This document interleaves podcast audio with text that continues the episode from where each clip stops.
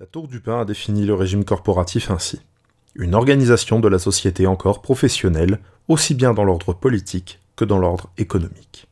Dans l'ordre politique, il fournit au corps élu la représentation des droits et des intérêts en place de celle des partis.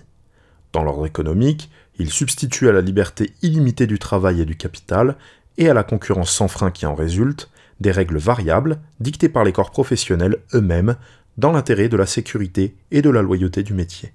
Retenons bien cette formule. Règles dictées par les corps professionnels eux-mêmes. Elle restitue au régime corporatif français son vrai visage. Ce régime n'est pas, ne doit pas, ne peut pas être une création d'État. Il est l'organisation de la profession par les hommes de la profession.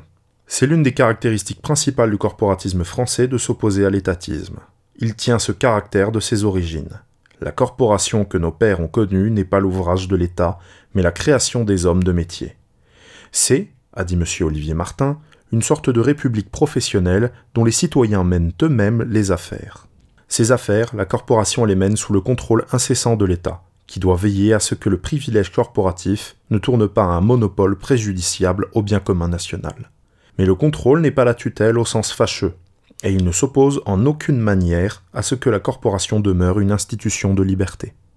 Création des hommes de la profession, le régime corporatif français épouse nécessairement les particularités de la profession.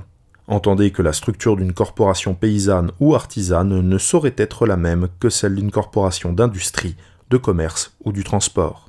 Et ceci entraîne une conséquence très importante. Dès lors que la corporation épouse les particularités de la profession, il faut nécessairement que la corporation rassemble tous ceux, mais ceux-là seulement, qui vivent de cette profession ou de professions étroitement apparentées on a imaginé un autre type d'organisation, celui dans lequel les hommes sont groupés autour du produit. Par exemple, une corporation du blé comprendrait les producteurs de blé, les négociants en grains, les meuniers et les boulangers.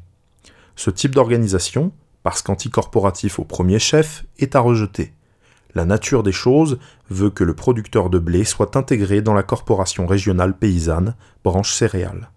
Que le négoce en grains forme une corporation différente, la meunerie aussi, et mêmement la boulangerie. Cette formule, comme l'a noté M. Roger Grand, offre l'avantage d'envisager dans le métier avant tout l'élément humain et de sauvegarder l'unité et les intérêts généraux de la famille et du foyer.